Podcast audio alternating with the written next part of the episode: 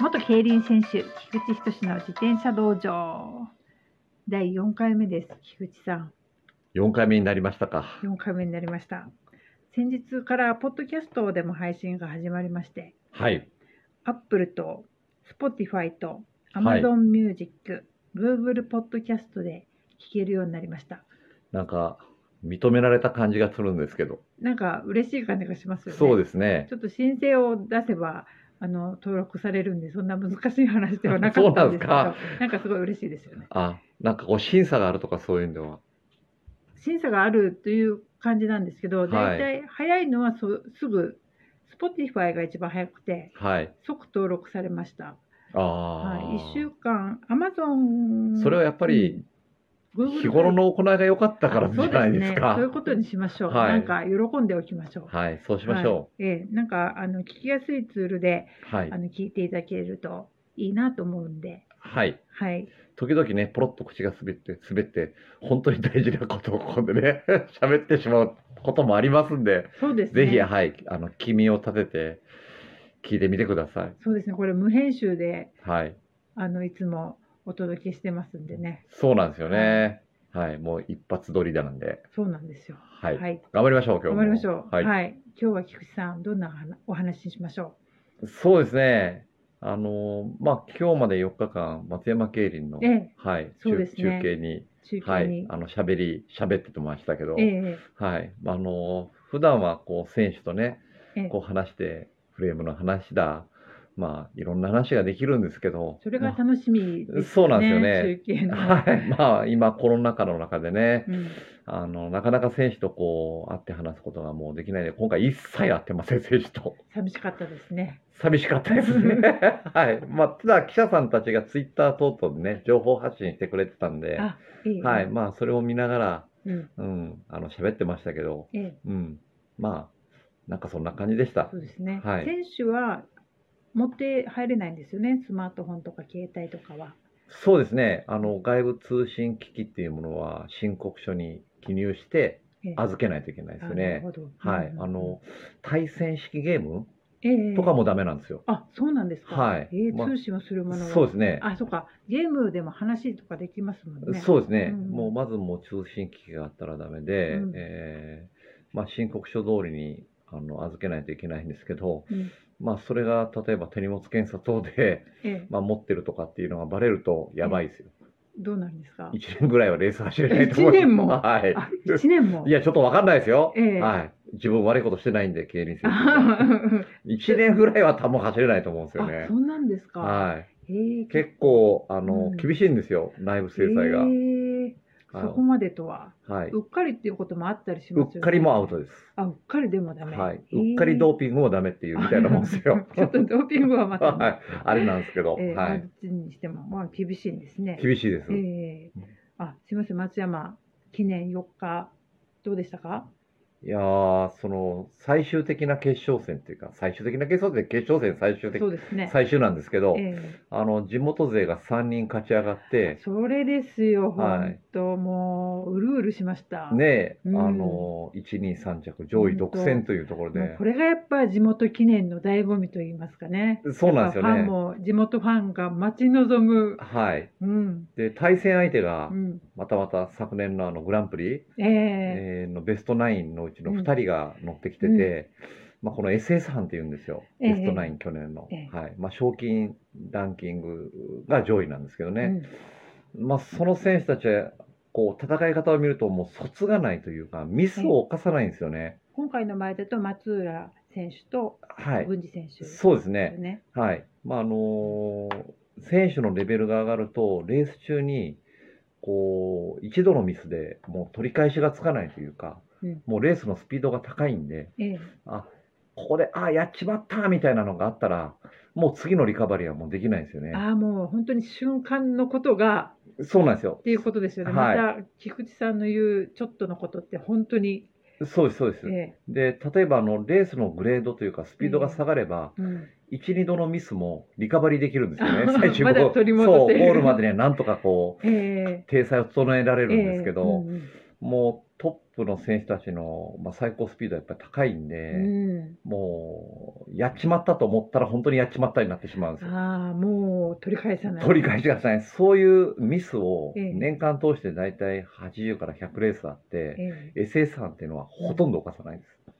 ああ、ミスがまずないってす。そうですいうね。のがトップ選手ってうことはですい。かまあ実力もありながら、自分がミスを犯して崩れることはないですよね、強い選手は。ああ、弱い選手は自ら崩れていくというよそううなです。ね。あの、うん弱い選手って言い方は弱いって言ったんですよねあれ、あれなんですけど、うんまあ、あの例えば脚力がすごいあって、えこう本当にタイム的なもの最高スピードの高い選手でも自分でミスを犯して崩れていく選手の方が多いです。ああ、なるほど。はいまあ、それはもうあの競輪にうんだけではなくてやっぱり自転車競技も全部そうなんですけど、うんもうそのじ自転車競技っていうか、まあ、選手の強さという推し量るものの一つとして、うんまあ、こう緊張感とかプレッシャーがかかった中で自分から崩れないっていうものがねすごく大事ですよね。やっぱりそれはメンタルの強さとかそういうのなんでしょうか。そうですねあうのん自分がその、まあ、今の SS 班とか見てて思うんですけど最初からメンタル強い選手ってほとんどいないですよね。うんやはりもうあの失敗したり、まあ、苦しい時もあったりもうなんでこんな風になるんだっていうようなミスも犯しながら、まあ、それをこう、うん、どうしたらいいのか考えて、まあ、着実に前に進んでいく選手たちがやはり強くなってくるというかうんもう小さなことの積み重ねになるんですけど、うんうん、まあこうね今例えば「俺強いんだぜ」っていう選手も昔を見れ ばねお前こんなところでミスを犯して泣いてたやないかっていう選手もね中にはいますよ。泣いてしまう場合も。まあまあありす。ますよね悔悔しい悔しいってうんその悔しさがこう負けた悔しさじゃなしになんでこう体があそこで動かなかったんだと自か分にね対する悔しさ。そうですねこうってい自う分自分で自分をコントロールできないというあかーそういう悔しさ不甲斐がないおみたいなそうそうそうそうそうあそうーそういうのは多いと思いますう。んうん、 LINE に対して自分がうあの責任果たせなかったみたいな涙もあったり。まあありますよねそうです。かはい、うんはい。まあ LINE もそうですし、うやはりそのそれぞれの選手がそれぞれの立場で、まあ、しっかり、ね、仕事をしながらゴールに向かうわけですけどうんそれがうまくいくときは今回の地元上位独占みたいなね、もう形になります。すごかったですね。はちょっと本当うるうる。まあ、あの3人ね、う今日あの優勝した松本選手で、準優勝が橋本選手、う3着渡辺選手なんですけど、うん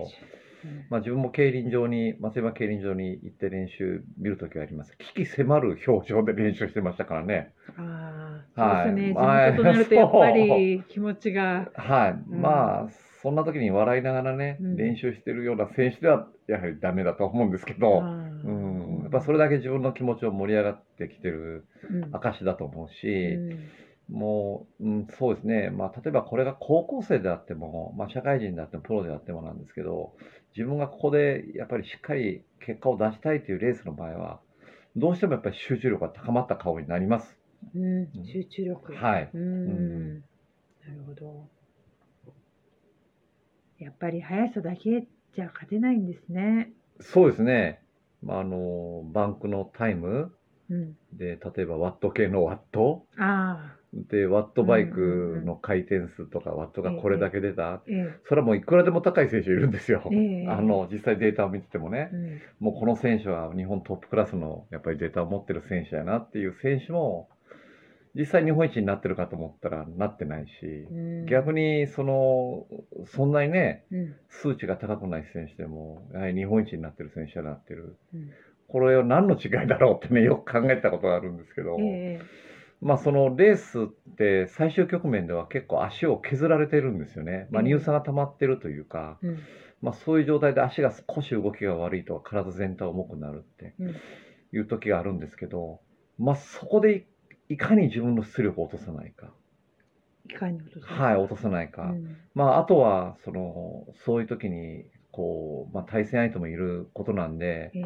まあ、その対戦相手の動向を見ながら正しい判断ができるかどうか、う、うんん、これはもうトレーニングの中で培うしかないんですよね。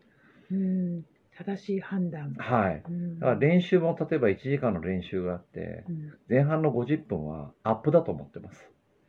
ああ、追い込まれた時にいかにそうですね疲れ最後の本当にえーここぞという最後の苦しい10分が、まあ、本当の練習だと、ああ、なるほど。はいまあ、それはよく伝えてます、選手うーに。んそこでいかに精神を安定させておくかっていうのも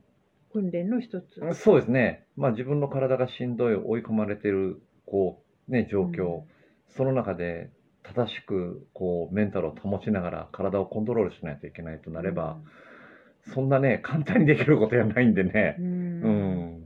まあ、そういうことを積み重ねて、うんまあ、体も心も強くなってきた選手が日本一になってきますよね。うーん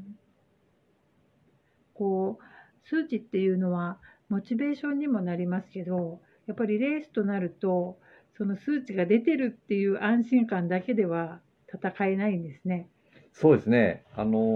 ーまあ、数値というかデータですよね。そうですね。まあ、データはこうやはりトレーニングしていく上で、まあ、一つの指標にはなるもので、まあ、トレーニングがうまくいってるかどうかそこで分かるんですけど